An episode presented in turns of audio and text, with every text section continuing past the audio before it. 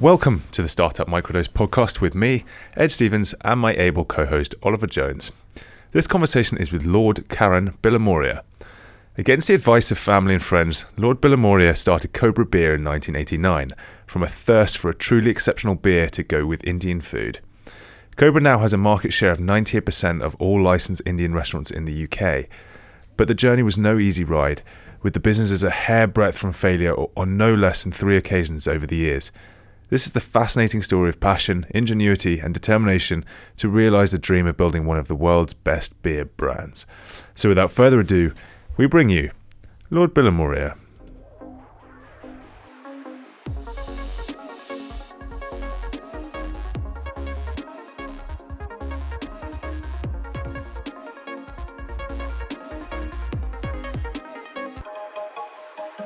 Good morning, everyone. We're joined today by Lord Bilimoria. Thank you so much for joining us. Great pleasure to be with you. So, you've had uh, an illustrious career, and you're probably best known for Cobra Beer and the Cobra Foundation. But before we, we dive into that, it would be good to, to get a ha- handle on what led you there. And so, as a, as a young boy and growing up in India, did you think that your path would take you where it has? And, and indeed, how did it take you in the direction that it has? I was born and brought up in India, and my father was in the Indian Army, so we moved around a lot. I went to seven different schools, ended up at boarding school in South India. Uh, I always knew that I would be studying in the UK at some stage because both my grandfathers were educated here. My father's father was at Sandhurst, one of the few Indians to be commissioned at Sandhurst in between the two wars. He was the first, wasn't he? One of the first. One of the yeah. first. And uh, there was only a handful Right. because then they started the Indian Military Academy, which my father was a was commissioned from. Right. And my mother's father was at university over here at Birmingham, and he learned how to fly, joined the Royal Indian Air Force, and served to the end of the war as a squadron leader. And now uh, I'm an honorary group captain in 601 Squadron, so Alright. I've followed in his footsteps. and um, my mother went to university here as well. Her brother went to university here. So it was only a matter of course that I would come to study here at some stage, which I ended up doing Right. And I didn't know really what my career would be as a boy. Uh, I thought perhaps I might follow the family footsteps and join the forces and go into the army. And then I made the decision to go into business. I did my first degree in India um, and graduated when I was 19. I skipped a couple of years, so I got a lucky break hmm and then came here. Um, I qualified as a chartered accountant um, with, with what is today EY, Ernst and Young. I found that a, um, an, amazingly rewarding experience in terms of what I learnt. I didn't necessarily enjoy the auditing, uh, but the exposure to business was fantastic, and the internal training was amazing. And working within a large global organization was phenomenal experience. And I think a lot of entrepreneurs don't have that experience. Uh, and now, particularly fast forward, and I've got a joint venture with Molson Coors, one of the largest brewers in the world, 20,000 employees around the world, multi-billion dollar, New York Stock Exchange listed. And my experiences going back to my EY days of working in that huge global organization Mm. uh, have been very useful. Um, uh, I, w- my favorite subject in my accounting um, studies was law, and I went to Cambridge and did a law degree, and had the most wonderful time there. Got very involved at Cambridge. Uh, got involved in debating in a big way. I led the Cambridge Union debating team two years running against Oxford. Hmm. My opponent was Michael Gove. We became great, great friends. Um, I was vice president of the Cambridge Union um, and uh, got involved in college life, in sport, in, and, and, and, and just really had a, had a wonderful time there. Uh, and then ha- I had to make the decision: wh- what do I do? You know, I'm, I'm a qualified accountant. I've got a law degree, a degree from India. Natural decision would have been to be uh, an investment banker. And uh, and then I had this idea, I had this big idea, which was Cobra Beer. So I decided to go into business and teamed up with a childhood friend of mine from Hyderabad, and we started in business. The the thing about starting a business is one, you've got to make the decision to, to make that leap and forego whatever other opportunities you might have. So, you know, my friends were driving around in BMWs working for Goldman Sachs. and I was there with my 295 pound Citroen Deux Chevaux called Albert. uh, so uh, you, you, you, uh, and then um, your big idea may not be something you can start with straight away because I didn't have any money, I had uh, student debt to pay off, and Cobra was a big idea. So what we decided to do was to build up experience of importing products from India, sourcing products from India, and selling them over here and uh, we imported polo sticks. I, I, captained the Cambridge University polo team on our first uh, tour to India. Um, we'd beaten Oxford that year, and I came back with some sample polo sticks and started selling them to Harrods and Lillywhites, uh, to the Royal Family, family Saddlers as well as. Um, we imported leather and silk goods that we sold to Selfridges. We imported silk embroidered garments, which we sold to Whistles. Um, so just building up experience, hitting lots of dead ends as well. Where did you get the capital from from for those those first imports? For the polo stick business, I contacted one of my my my contacts, saddlers in in in in the polo world who I played against and knew, and I invited him down to lunch to London to Fulham to lunch to a restaurant called Pigeon, and I persuaded him to pay me half the money for the order up front so I had my working capital. yeah. And getting those some of those imports into stores like Harrods, what was the, the, process for kind of getting hold of contacts there to get oh, them to take a chance on? Really difficult. I mean, you, know, you yeah. get it's it's a no for a start, and then you've got to get past the the assistant buyer to the main buyer to eventually getting an order, and then your product's got to deliver. Um, so it wasn't easy, and and um, it's very tough, and, and and also sourcing products, you know, getting quality right. Uh, we, we, we sold silk garments to boutiques in, in, in Beauchamp Place, um, to one of Princess Diana's favorite boutiques, to Whistles, as I was saying earlier. Uh, it was a great experience. And, and all the time, the bear was in the background. And, and we had a mentor, and I think it's very important to have a mentor. And our mentor was my business partner, Arjun Reddy's uncle, Keshav Reddy, who was a retired wing commander from the Royal Indian Air Force, who knew my grandfather very well and um, the serendipity plays a big role in, in, in, in, in building a business. Luck plays a big role. And we were going to import seafood from India, and we had a meeting with our mentor, and he said, "Oh well, one of my friends has just opened up a seafood factory, so please, he said." Put me in touch with anyone who wants to import seafood. We said, "Wow, serendipity! This is great." Mm-hmm. It turned out the seafood factory was a subsidiary of Mysore Breweries, the breweries of Pal's Beer, which I'd grown up with in the Indian Army messes in India. And that's when I said to Arjun, I said, now we've built up all this experience, we're ready for it, forget the seafood, let's see if they want to export beer. And um, that's how it started. And, and it started with corresponding with them, getting samples across, deciding that none of their products were suitable, having this taste in my mind, because my idea for Cobra was very simple that I loved beer, but I hated fizzy lager and I loved ale. And the fizzy lager was useless on its own and hopeless with food, and the ale was lovely on its own but hopeless with food. Mm. So I thought, how can I produce a beer that has a refreshment of a lager and the smoothness of an ale that is really drinkable on its own but also accompanies all food and including Indian food? And so the brewery said, we don't produce a brew like this. If you want to make this happen, come come to India and by the way, you don't like any of our brand names. One of them was called Pals, which is the name of a dog food in, in the UK. Mm-hmm. Another one was called Knockout, which was an 8% beer for boxer having knocked out another boxer. So they said, look, y- basically, let's be honest with you. You, you young boys have no money, you have no experience in this industry. You're going to fail. All our competitors, except Kingfisher, have failed. So when you fail, it'll be your brand that'll fail. So why don't you choose your own brand? Now, look at that with hindsight, that our most valuable asset is the Cobra Beer brand. If I had chosen one of their brands, I'd be an agent. I wouldn't even be here talking to you. Yeah. And so we chose our own brand. And I went and spent months in India developing the beer with the brewmaster in India, who happened to be the best brewmaster in India. Had spent six years in the Czech Republic, had a PhD from Prague University. In beer? In, in, in, in fermentation technology. Right. They're mm. scientists. Yeah. And um, so we developed Cobra from scratch and this intricate recipe to produce this taste that I had in my mind um, of literally, I mean, people describe it as the less gassy beer, but that to get to that less gassy means using not just malted barley and yeast and water um, and hops, but using three varieties of hops and rice and maize and wheat and a very complicated w- way of making it uh, that that gives um, Cobra this wonderful, delicate, balanced taste that makes it go so well with food. And so that's how we started. And why Cobra? How did you come to that?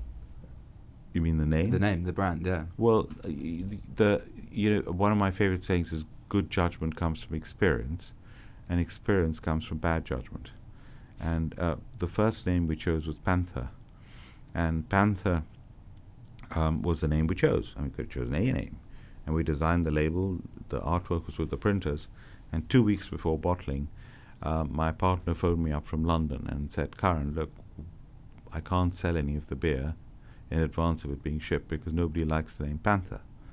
And I mean, the conversation went on for a while as to why did people not like the name Panther. And he literally could not give me the answer. He said, I don't know. And we said, well, who cares? What do we care what they care? We've chosen Panther. Mm. We'll go with Panther. And he said, look, Aaron, they won't buy it. so um, I then remembered that we'd gone through many names, and I said there was a name that came a close second. And um, I said, look up the list, and I can't remember the name. He said, I've already done that. It was Cobra. I said, okay, well, why don't you try Cobra and see if they like Cobra? If they like Cobra, I'll go to the printers. If they haven't printed the Panther labels, then let's change the name to Cobra. And the next day, luckily, the brewers went on the way to the brewery, went to the printers, and for the first and only time in my life was hoping something had not been done. and they said, no, we have not printed the Panther labels. Uh, I said, don't print them. And within a day, Arjun checked with the same customers who didn't like the name Panther if they'd buy it if the product was called Cobra, and they said, yeah, we'd love Cobra. And so I went to Bang from Bangalore. I went to Hyderabad, where my brother had an advertising agency, and my brother helped me out now there, and he dropped tools, his whole team, and we just worked for days and created Cobra Beer from scratch. And uh, that's the best decision I made. And the lesson you learn is, as an entrepreneur, you come up with the idea, but never go forward with your idea without checking it with your consumer first Yeah.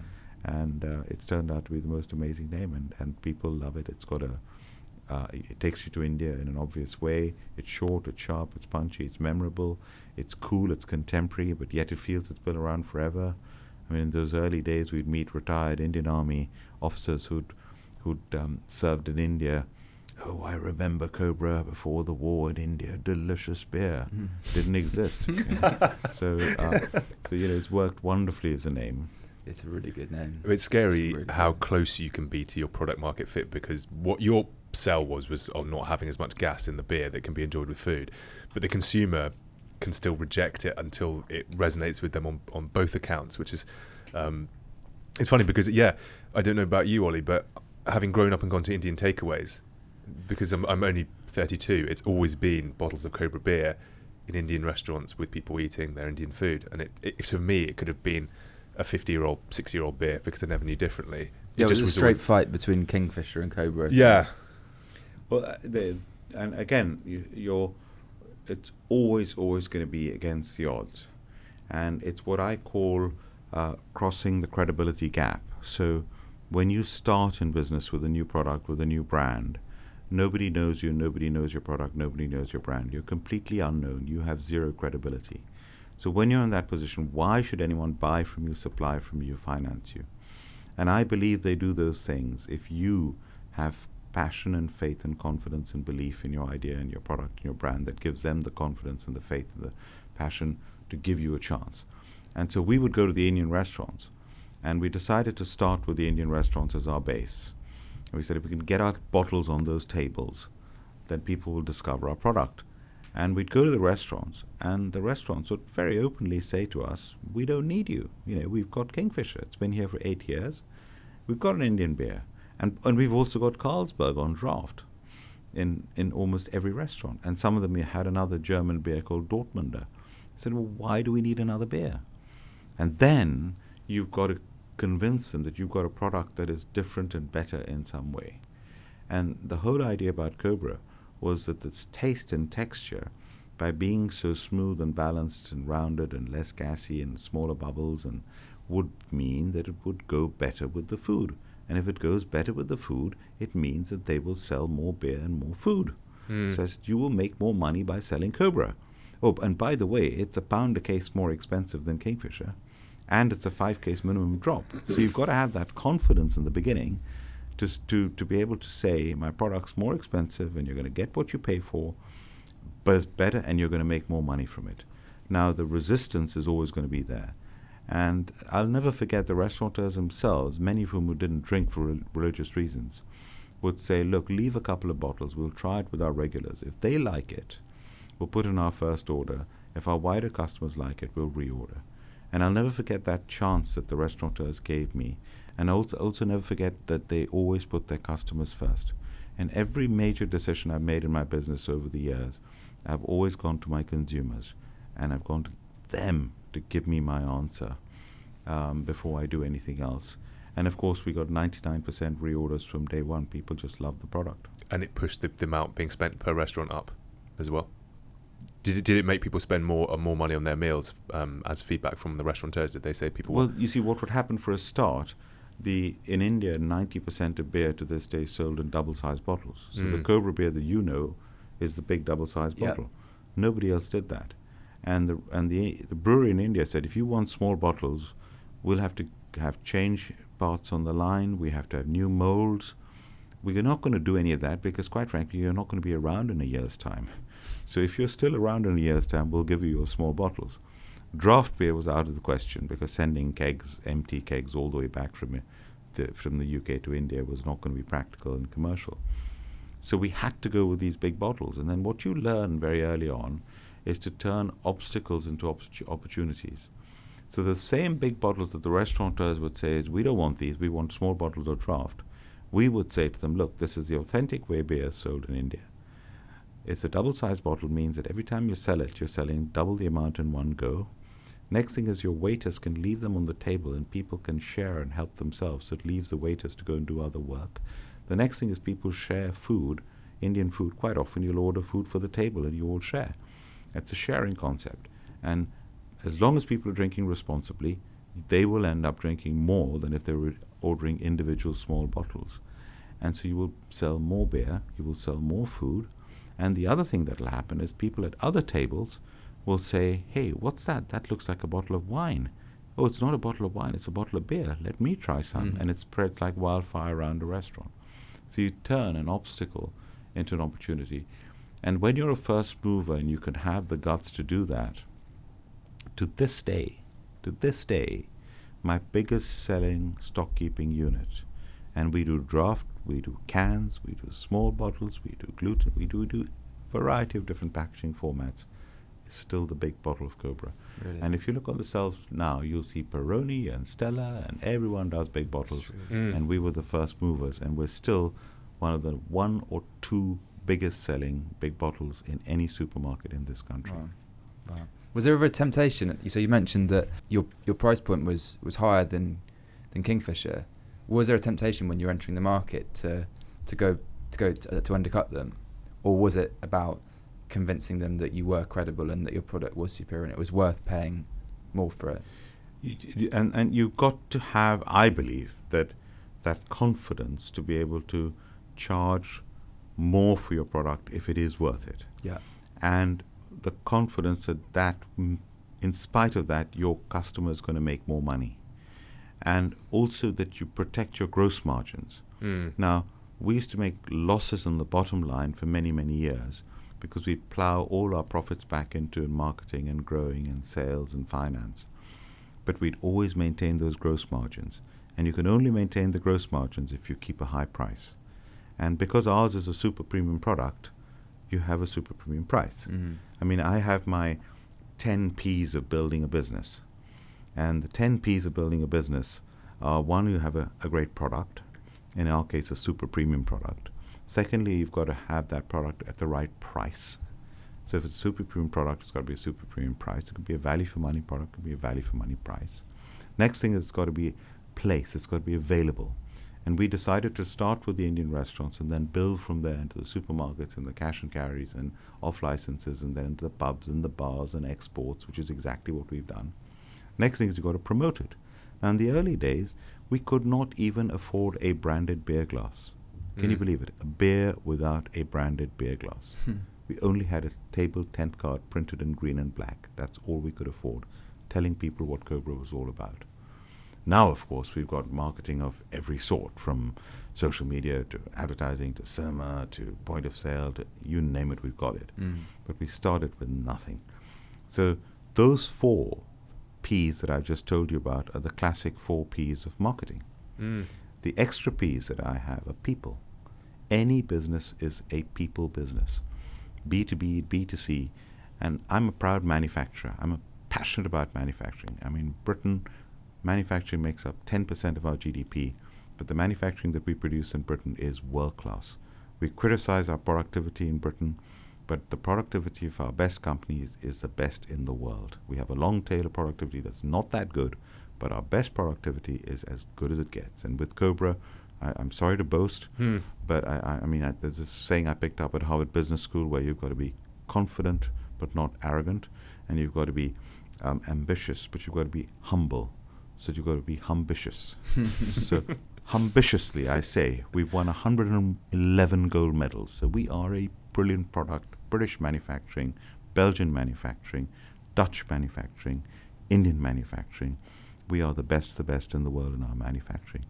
But it's about people. It's about the brewers being the best. It's about my sales team being the best, our marketing team the best, our finance team being the best. So the next P is passion. You've got to love what you're doing.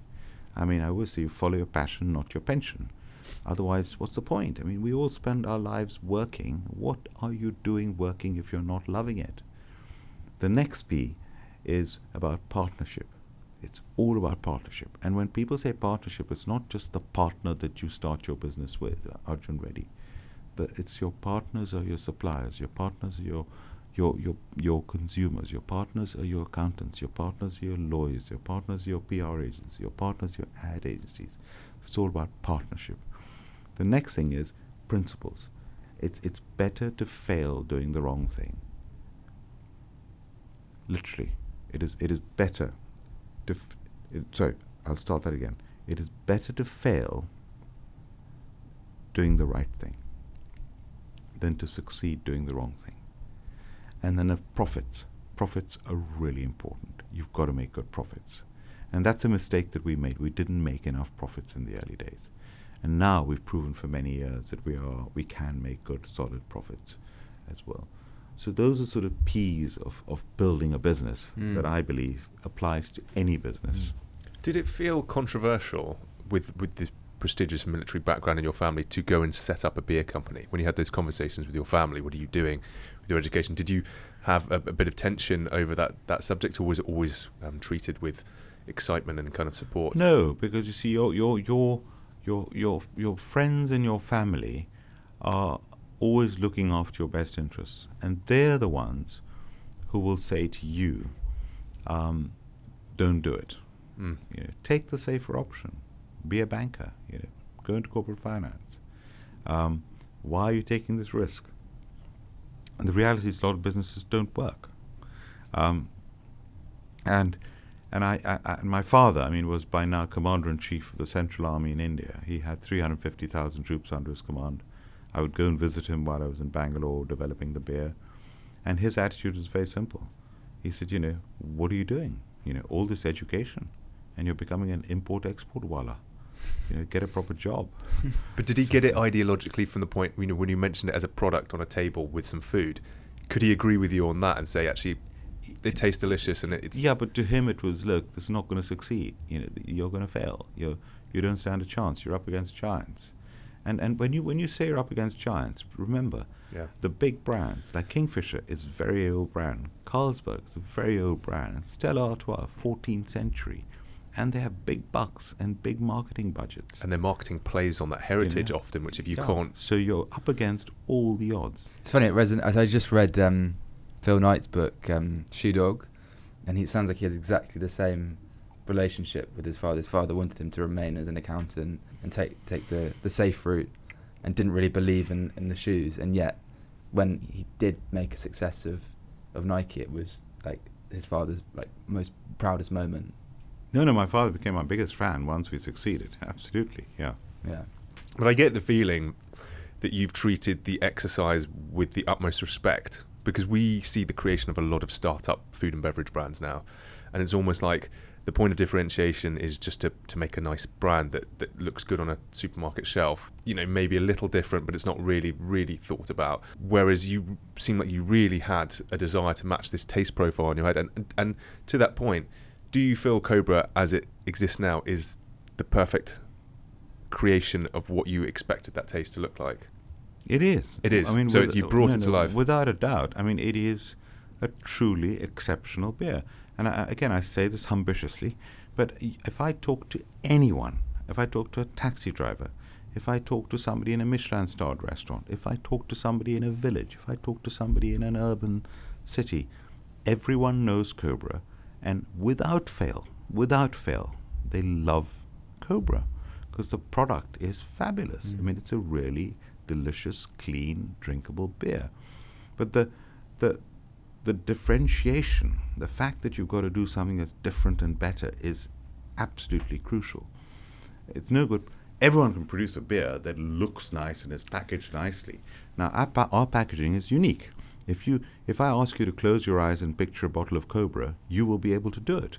It has that top label. It's green and it's yellow and it's it's different to any other beer Mhm. bottle. But the taste itself is, is it's, it's like a platform. So when we produce our non-alcoholic beer, most non-alcoholic beers are absolutely disgusting. So we produced a non-alcoholic beer that's really drinkable. We gluten-free, gluten-free beers. All our competitors that produce gluten-free beers never taste as good as the original. We spent three years to make sure that our gluten-free beer tastes as good as the Cobra original. We produce an India Pale Ale. All the craft brands that are coming up, nearly 60% of most craft beers are India Pale Ales. And I can't name the brands, but all the famous craft brands that you've heard of, almost 60% of their sales are India Pale Ales. Now, here's the problem, and I noticed this when I, I've, I've been embarking on executive education for years now. I'm an alumnus of Harvard Business School, of Cranfield Business School, of London Business School. And when I went to Harvard for many years, I noticed this craft boom happening there. And I would try all these craft beers. And I found them really delicious, but they were too bitter, they were too hoppy, and I struggled to finish a glass. And I found them impossible to drink with food.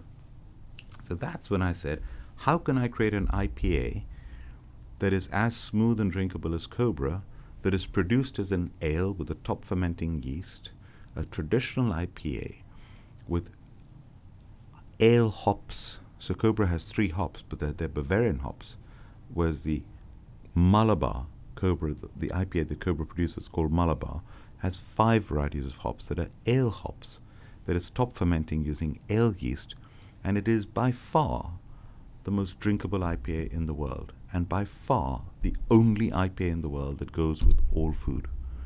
So everything we do, we do that. Our double fermented beer that we produce at Rodenbach Brewery in Belgium.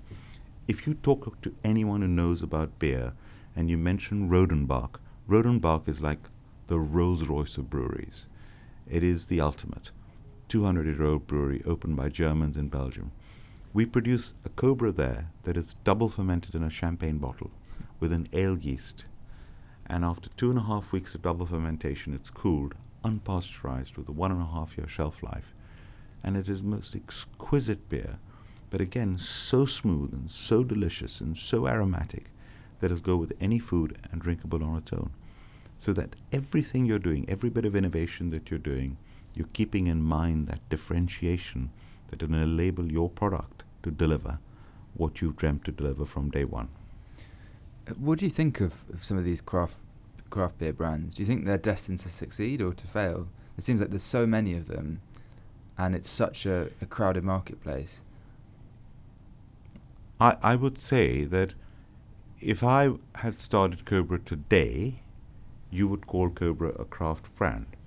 Right? Now, how much more craft can you get than malted barley and yeast and water and rice and maize and wheat and three varieties of hops and a delicate process? I mean, Cobra is an ultimate craft beer, but it's not seen as a craft beer because it's so now perceived to be so big and available everywhere and it's a household name.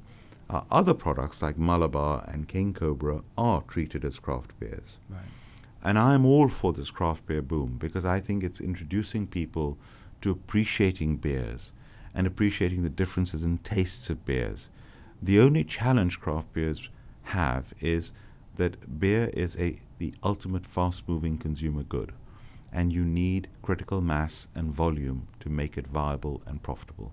And the very small craft breweries, I think, will challenge to survive Yeah.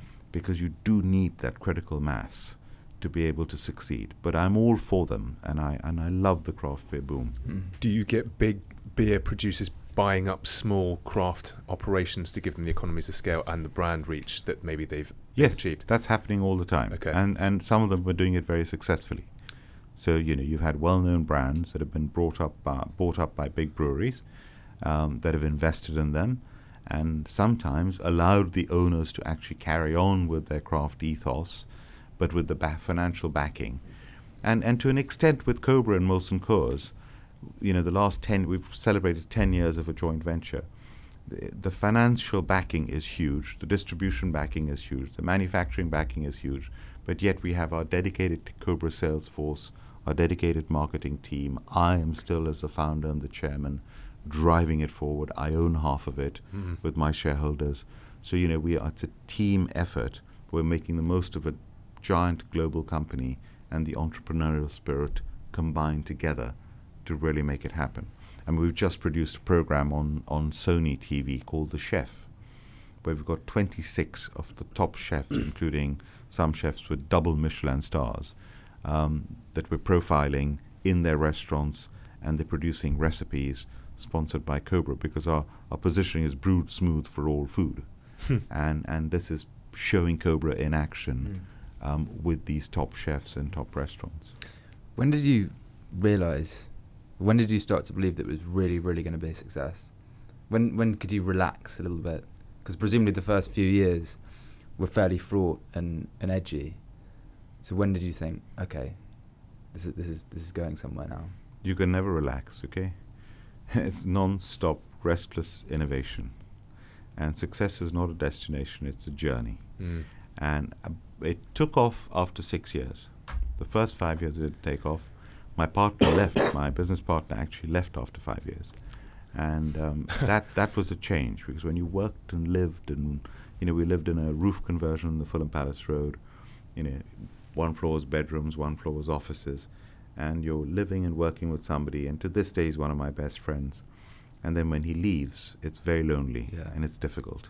And that took a lot of adjusting. And then our sales took off. They doubled in one year, and we never looked back. The plane took off. Um, Could, so could you point the finger at any one cause of that takeoff? I think it was a combination of um, there is a sort of momentum that builds. Um, I was able to build a team that helped a lot.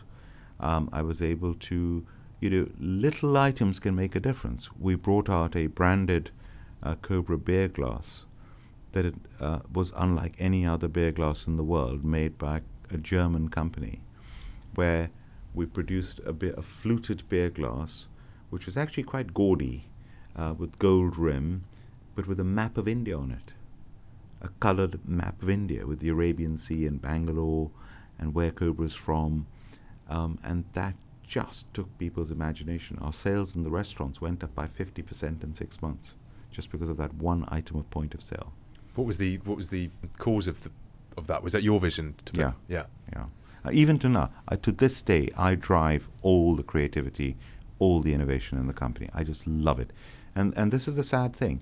As a child, I was told in from a very young age that I was doing well academically and that I would do well. But I was not creative because I was not good at art. I Mm. couldn't draw. I was forced to learn how to play the piano. I passed grade one, and then I was told, "Please spare us and give up. You're tone deaf." so, so I, you know, I was, I really believed, and I was told I was not creative. And it's only when I started my business that I realized I'm actually very, very creative. And, and one of the most important skills of entrepreneurship is the ability to be innovative and creative. And, and I think everyone has it in them. And one of my passions in life is to encourage children to be creative from a very young age and to unleash that creative potential that exists in everybody.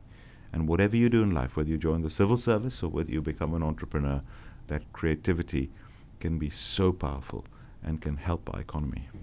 Have you seen um, any of Ken, Robin- Ken Robinson's talks? Indeed. Yeah, he's a big advocate of that because Yeah. I feel like the the passion is like the amplification of that creativity. If you don't like what you do because you're in an investment bank, it, it sort of mutes it and dulls it. But what I'm finding amazing about this interview is is how passionate you still are about this business. I mean, uh, I'm not a huge beer drinker, but even just absorbing this level of knowledge, it makes it so much more nuanced. And you find out that most industries, and as per the thesis of our podcast, are fascinating when you hear from people who really care about the process and how complicated it is. It's not just a beer; it's it's all these moving parts.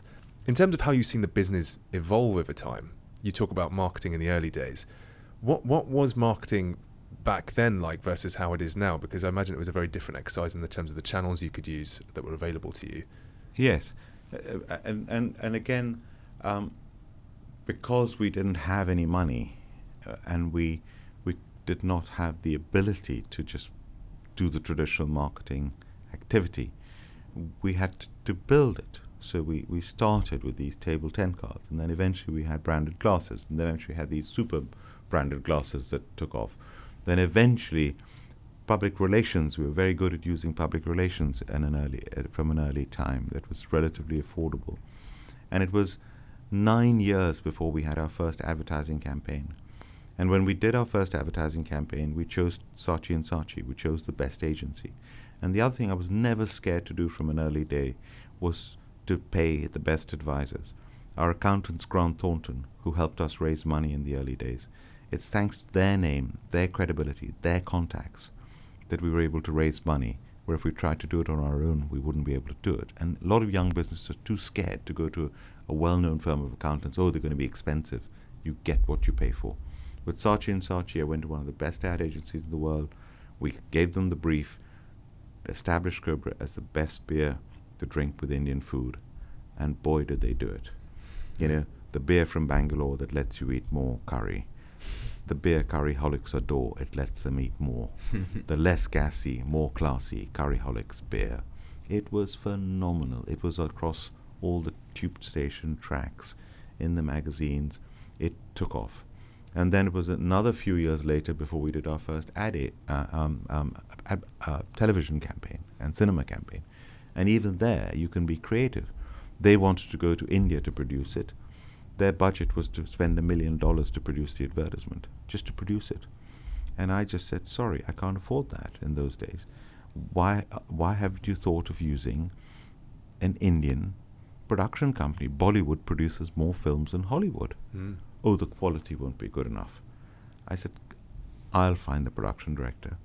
I went out to India, found the best production director. Two people from Saatchi's flew out. We produced two world class quality adverts for a fraction of a million dollars, and they were a great hit. So it's not about outsourcing, it's about right sourcing. Mm. A win for British creativity, Saatchi and Saatchi, win for India, Indian production, win for Cobra Beer. So at every stage, you can be innovative, you can be creative, you can you can leverage, you can try and you know do the impossible. What's your product adoption like in India?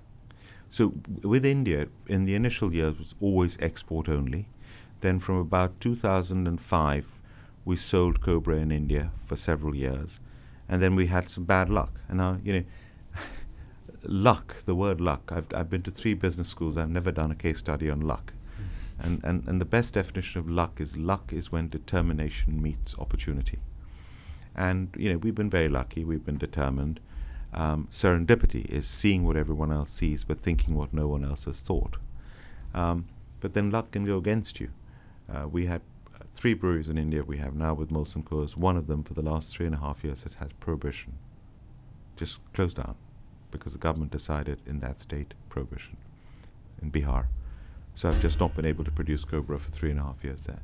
And so that's been a real setback. Next year, we're intending to reintroduce Cobra in India. Mm. As you say, you can't mitigate for, for legislations like that. One thing that I, I wanted to get onto as well, because actually in the early days of doing fundraising talks, I mentioned this to you when I saw you at One Young World, I used to discuss Cobra as a fundraising story because from your accountancy background, it had been meticulously planned. It tends to be a case that people go out, build a story, sell some equity, and continue to sell equity, um, ignoring gross margins and stuff like this. So you you had quite a, a sort of multifaceted strategy as you went up through the, the the the growth story of how you were raising capital, and it wasn't just selling equity. Am I right? Yes, I, I, what you've got to do right at the beginning is once you realize you're building something of value, and in our case, the most valuable asset that we own is the Cobra Beer brand. You've got to try and dilute as little as possible, which means you've got to try and raise money through other sources. And most people will start with the bank, which is what we did. You get a bank overdraft. But then you have a plethora of ways of raising finance, and including today what we didn't have then, crowd crowdfunding, and uh, which is hugely powerful. I mean, brands like BrewDog have built their brands on crowdfunding. We didn't have that, but even then, we had the ability to go to unsecured finance. We had the ability to do invoice finance and factoring, where you, the more you sell, you raise money secured on your debtors. So the more you sell, the more money you raise. You can do supplier financing. You can get trade financing. The more you buy, you get financing on what you buy. You can do convertible preference shares. You have the EIS scheme that you can use. You have the government small firms loan guarantee scheme, which exists to this day, where the government guarantees 75% of the loan to the bank, where you have no security to offer, and the bank takes an exposure of 25%. We got two of those loans. Without those loans, we wouldn't have been able to, take, to get Cobra off the ground. So there are many ways of raising finance and preserving your equity. And then you have angel finance. I remember the second government lo- small firms loan finance we got. The bank manager we eventually found who agreed to do it said, I need you to prove the value of your company. And he said, What do you think your company is worth? So my partner and I looked at each other and we looked at him and we said, A million pounds. He said, I knew you'd say that. so he said, You want £250,000. You give away 5% of your equity and raise £50,000 from a business angel, and I'll give you your £250,000. And through Grant Thornton, through their contacts, we managed to raise the fifty thousand pounds, and he gave us the two hundred fifty thousand pounds. And the loan came through the day before my wedding day. My wedding day is the happiest day of my life. It made it even happier. Hmm. So, you know, there are various ways of raising finance um, for a growing business, uh, and I think m- many people don't do that, don't use and don't access. And and key to that is having a good advisor. Was it your accountancy background that gave you some familiarity of the mechanisms at play Oh. and how you'd manage the cash flows? I mean, the accountancy background was a huge help. I mean, I'll give you one example where we found initially the distributors. When we started, the distributors were not interested. They just didn't want us, didn't need us, didn't think we'd succeed. And we went round in our little Citroën Deux Chevaux Albert.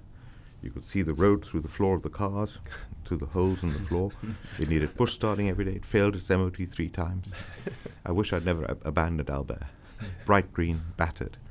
And we would deliver the beer, 15 cases. If no one else was driving, if you're driving on your own, 15 cases, front seat, back seat, boot. And we'd sell the beer door to door. And we built up a hundred of the top restaurants in London selling Cobra, regularly reordering. Then the distributors took notice. So with the biggest distributor in London, um, we managed to do an, a deal with them, and we said, look, we will give you the agency for the M25. In return, you've got lots of money. We know you have no debt. We know you have unutilized overdraft facilities. We've done our research with Barclays. Um, we'll give you the exclusivity if you help us with finance. And this is how we'll do it. Every time a container comes over from Bangalore, we'll deliver the container from Canning Town, P&O, to your warehouse. Once it's unloaded, we'll give you your 90 days credit that you want. You will then sign a bill of exchange, a Victorian instrument that I'd learnt about in my chartered accountancy days.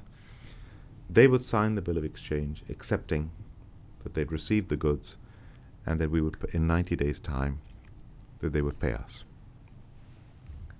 We would then rush across to Barclays Bank in the city, to their bank, where they had set aside £150,000 of their unutilized overdraft facility.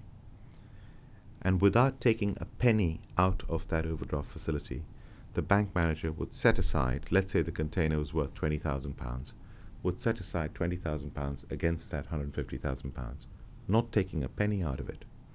And he would stamp it, guaranteed by Barclays Bank. We would then drive our Citroën Deux CV and Albert back to Fulham, to NatWest, to our bank manager, present the bill of exchange guaranteed by Barclays Bank, and we'd have the money in the bank on the same day at the lowest rate of interest because guaranteed by Barclays Bank. Now, that is how you can be innovative in raising finance. Now, being a chartered accountant helped me come up with that idea to do that. Um, so there's no end to how you can be innovative in raising finance. Do you and do you feel in the current climate people are getting a bit lazy with the availability of equity? Because platforms like Angel Investment Network make it, in theory, easier to find more angel investors.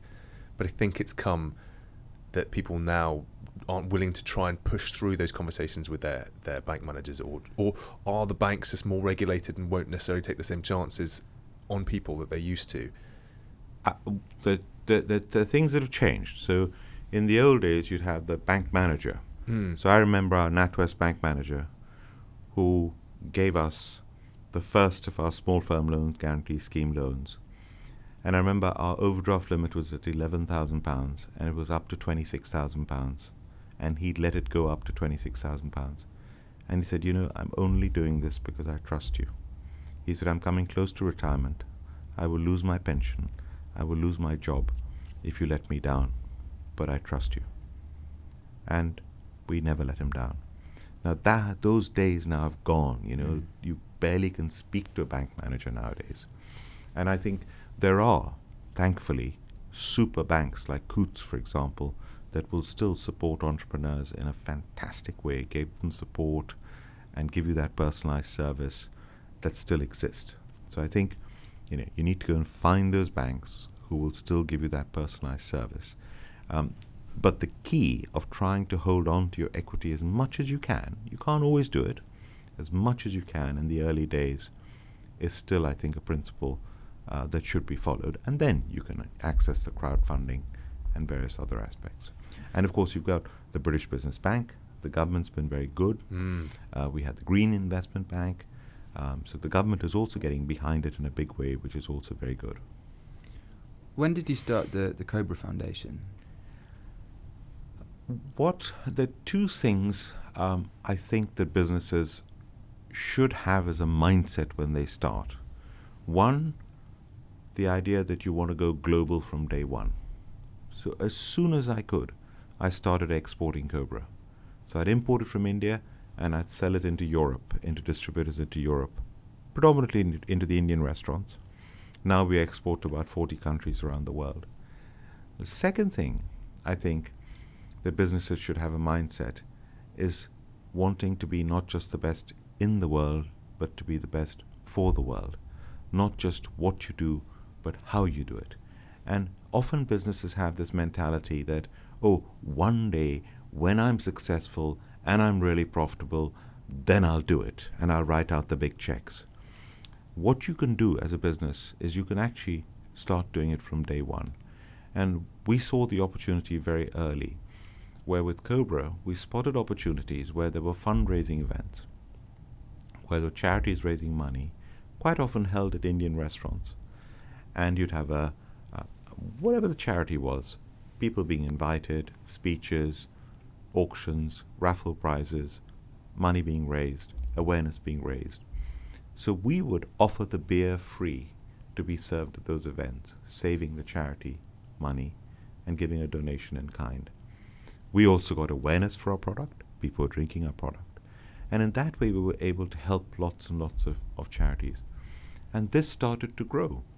So now, over nearly three decades, I'm not exaggerating, we have given away millions of pounds of Cobra Beer free to just about every charity you can imagine. And when you do it in a big way, it is remarkable. If I give you two examples, one, we have the tug of war in the House of Lords, House of Commons. I mean, we have tug of war in Parliament on a daily basis in legislation, but we have interparliamentary sports rifle shooting, clay pigeon shooting, rowing. The biggest one is the tug of war, and it takes place in Westminster Schoolyard. and we have the fi- the final race, the final competition in the tug of war. There are many many competitions. Is the House of Lords men versus the House of Commons men. That event is in aid of Mac- Macmillan's cancer. I have been sponsoring that for over. I've been in the Parliament 13 years. I sponsored the tug of war even before because I thought it was such a good event. Mm. Hundreds of people turn up to this event, paying money for the event. I'm not exaggerating. Each year, this year, for example, we raised £180,000 net for Macmillan's cancer. And Cobra Beer gives away thousands of pounds beer free every year for that. Now, if you can imagine, if I've given away thousands of pounds of beer free for 15 years, how much I've given just to one charity in money terms. Another example, we just had an event in the Mansion House with the Lord Mayor of London to celebrate the 12th Lord Mayor's Curry Lunch. Every year in the Guildhall, there's a Lord Mayor's Curry Lunch. It started off supporting the Army charities, the Army Benevolent Fund. It now supports the Army, Navy, and Air Force Benevolent Funds. Over a thousand people turn up, paying over a hundred pounds each. There's silent auctions, auctions. A member of the royal family is there. The chiefs of the services are over there. We raise, have now raised in these 12 Lord Mayor's curry lunches over 2 million pounds Wow. for the armed forces Act. and we have provided Cobra beer thousands of pounds of beer every year for 12 years now the amount of good one can do is just phenomenal and then you can be creative I noticed that there's a water called Belu water. Have you heard of Belu water? B E L U? Oh yeah, I've seen. Yes. Yeah, that was, yeah. You see it everywhere. yeah. And I thought, and for years I've been trying to partner with Hildon Water commercially to do a Cobra branded water, joint branded water, as a commercial product. Never worked out. I shared the platform with the founder of Belu Water, and then I realized the secret of Belu Water because I'd been seeing it in Parliament. In Parliament, you have Belu Water with a portcullis sign, joint branded. The secret of Belu Water is this Belu water is sold, it's made in Wales, top quality water, mineral water. It's sold at the normal price, like Hildon water, to a distributor. The distributor makes its normal profit, sells it to a restaurant. Restaurant makes its normal profit and sells it to the customer. Customer pays the normal price that they would pay for a bottle of water. Here's the catch 100% of the profits of Belu water goes to WaterAid. 100% goes to WaterAid. So I said to the chief executive, I said, How many Indian restaurants do you supply? I said, None. I said, Well, we supply 7,000. So why don't we do a joint branded Belu water with Cobra Foundation, our charity, and Belu? No, no, we don't do joint branded products. I said, Don't kid me. Mhm. I'm a member of parliament. You do a joint branded water for parliament. Oh, that's an exception. I said, you can make another exception. so we now have Cobra Foundation Belu water that is sold in hundreds of Indian restaurants. And in just over three years, we have donated £100,000 to Belu to Water Aid. And my only other stipulation is for clean water and sanitation in South Asia because that's where our restaurants come from. So there's no end to what business can do. And one of my passions and my objectives as the incoming president of the CBF, the Confederation of British Industry, is I want people to. One of my ambitions as, as the incoming president of the CBI is I want people and the public to understand that business is a force for good. I want people to understand the basics and to, that people do not appreciate that without business, there are no jobs. Without jobs, there are no taxes. Without taxes, there are no public services. Business is at the heart of everything. That's one thing I want people to understand. Secondly, I want people to understand the amount of good business does. Mm. So many businesses, big businesses, small businesses, good business does, and putting back into their communities. And Cobra Beer is a small example of how business is engaging with communities, putting back into the communities, way beyond the profit that we're making and the great product that we're producing. And I want that message to get across to the British people to because business has unfortunately got a bad name. Mm. And I want business to have a good name and for people to appreciate the good in business. It seems that you were very forward thinking with that at Cobra in the early days, because now there seems to be a, a groundswell in in businesses that are, that are, are marrying their their commercial objectives with some uh, it's called impact or profit with purpose, but it's it's it's all basically amounts to the same thing. It feels part of the ongoing marketing strategy of some of the companies creating now. There's as good a marketing tool for them to show sustainable credentials as it as it you know is to just push out old school marketing or TV or, or internet based advertising. Because especially with the next generation coming through, it seems that they're incredibly uh, aware of social causes or they're they're worried about the impact that, that bad business practice will have on their future. Absolutely. It's no longer a box where you tick that I'm doing my co- so- corporate social responsibility. This is now, it's got to be embedded in, in your business that it's something everyone in your business is passionate about doing and wants to do. It's about everyone who wants to join a business, every prospective employee. The question they ask more and more is not how much am I going to earn, how much holiday am I going to get. It's what are you doing for, for the planet? What environmental work you're doing? What charitable work you're doing? People are interested. People are expecting it. Investors are now expecting it. So it's now becoming embedded in business, which I'm so thrilled about. And it's Mm. something we as a company have been doing from day one. And I really believe in it. How well triangulated do you think this this push towards you know doing good is between the government, between business, and the individual voting member of the public? Because that is, is something that we battle with. It's like the, the public sector and the private sector are always slightly at odds in the communication between all of them in terms of the impact we're having, whether it be through statistics or data on, on how much impact we're having, seems at times a little fragmented or a little dislocated. So, from being in your position of being in business and in government, um, how do you see that, and is it getting better? Without a doubt, uh, there's always been a huge disconnect between um, the civil service, the public sector, and business. There, there has been a suspicion. Uh, there's been almost a distrust. Now, more and more working together, Hmm. and and I'm I'm seeing it firsthand, and and I think there's a will to do it, um, and, also linked to the education sector. Uh, and unfortunately, of course, politicians have got a very bad name. There's a complete distrust of politicians. Business, as I've said, unfortunately, quite often has a very bad name. Uh, so we're now changing that, and I, and I think there's a concerted effort uh, to change that. And the best way to change things is not through talk, is through behavior. Hmm. And the behavior is taking place. And one of the things, for example, I'm trying to do is to bring business and politicians and universities together to hold annual events at universities in, around the country where you have a university hosting an event, bringing the local MPs in there, bringing the local businesses in there, and talking about common causes and common challenges and working together. Not enough of that is happening at the moment. And you know the, the sort of things that I want to do as as, as, as, as president of the CBI, I'm, I'm the first entrepreneur to be in the position. Usually it's a FTSE 100 chair who has the position. I'm the first ethnic minority individual to be in the position.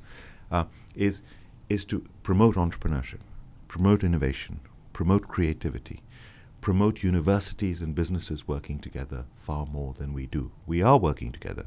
There's great innovation coming out of British universities, but we can do so much more with universities and businesses working together. And also, I want to promote the, the image of business in Britain, as Mm. we've just spoken about, but the image also of business in Britain abroad. Yes. I think we are the most phenomenal country. We beat ourselves up. We don't shout from the rooftops. We're still the fifth, sixth largest economy in the world, depending on the exchange rate. And, you know, we have no empire. We have very little natural resources. We have great institutions and we have great capability in just about every field you can imagine. So if I talk to you about manufacturing, 10% of our GDP, best in the world. Aerospace, beer, automobiles, you name it, we're brilliant. You talk about arts, music, classical, pop, rock, jazz, best in the world. Film, how many Oscars do you have where there isn't a British director, actor winning several awards? Architecture, lawyers, accountants, museums, financial services, tech. I mean, we are phenomenal as a country, and we're 1% of the world's population. And people don't appreciate that about us. We're not a has been. We're a happening country.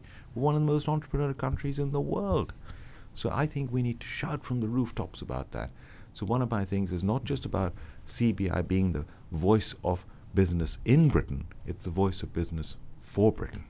And presumably that's going to be increasingly important in the wake of whatever Brexit takes place. Yeah, it's very unfortunate. I mean, in my view, Brexit is, is something that has happened. It's three and a half years, more than three and a half years now. Three and a half years ago, we were the fastest growing economy in the Western world. We were flying.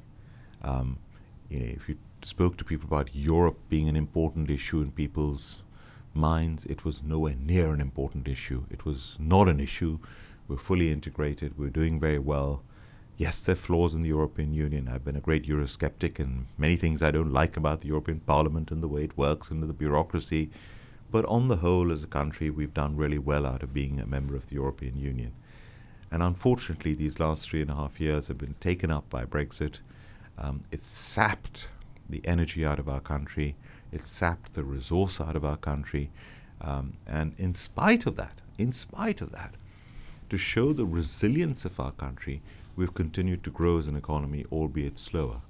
And, and I think the strength of that goes down to a, a country like ours that has such strong institutions, institutions that go back centuries, that are resilient. And so we are not a superpower, we are a global power. And I don't want to lose that place that we have at the top table of the world as a global power. And if we leave the European Union, as long as we can have uh, a soft Brexit where we continue to stay aligned with Europe and have as much of the benefits as possible of the single market and the customs union and the ability to trade freely and move freely within Europe and have the advantages of being part of a 500 million trading bloc, um, then I think we will even if there is a Brexit, um, we can still continue to do well.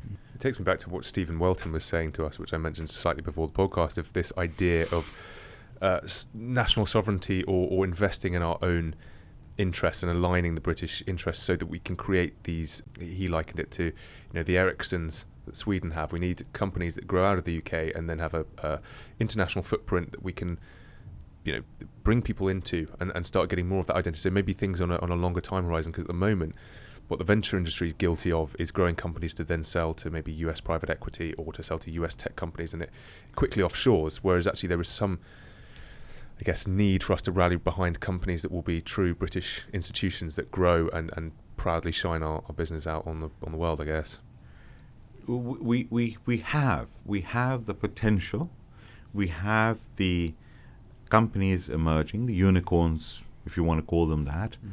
Originally, you had the Cambridge cluster. Mm. Now, of course, you've got the London cluster. I mean, London is, from a fintech point of view, from a lot of other technology points of view, a really emerging cluster. The UK as a country is one of the most entrepreneurial countries in the world, whichever way you look at it, which 30 years ago entrepreneurship was looked down upon. Mm-hmm. Um, so we've changed, we've had a sea change um, in terms of our attitudes to entrepreneurship. The statistics are stark. Uh, a UK comp- startup will sell out at an average of 40 million. An American Silicon Valley will sell out at an average of a billion. So, you know, we do tend to sell out too early and we have a way to go. But the progress we've made in a relatively short time in, in, in advancing our entrepreneurial culture and, and, and, and the way and our angel investing, our venture capital investing, our private equity investing, it's been held back a bit by Brexit. There's no question about it. There's no running about it. The uncertainty that Brexit has caused. I think the moment we get through um, the Brexit uncertainty, you will see Britain, which has always, by the way, been one of the largest recipient of inward investment in the world. We're one of the most open economies in the world. We're by far the largest recipient of inward investment in Europe. We will fly. And with this entrepreneurial culture that is built up in this country, I have so much confidence in it. It's just going to take off.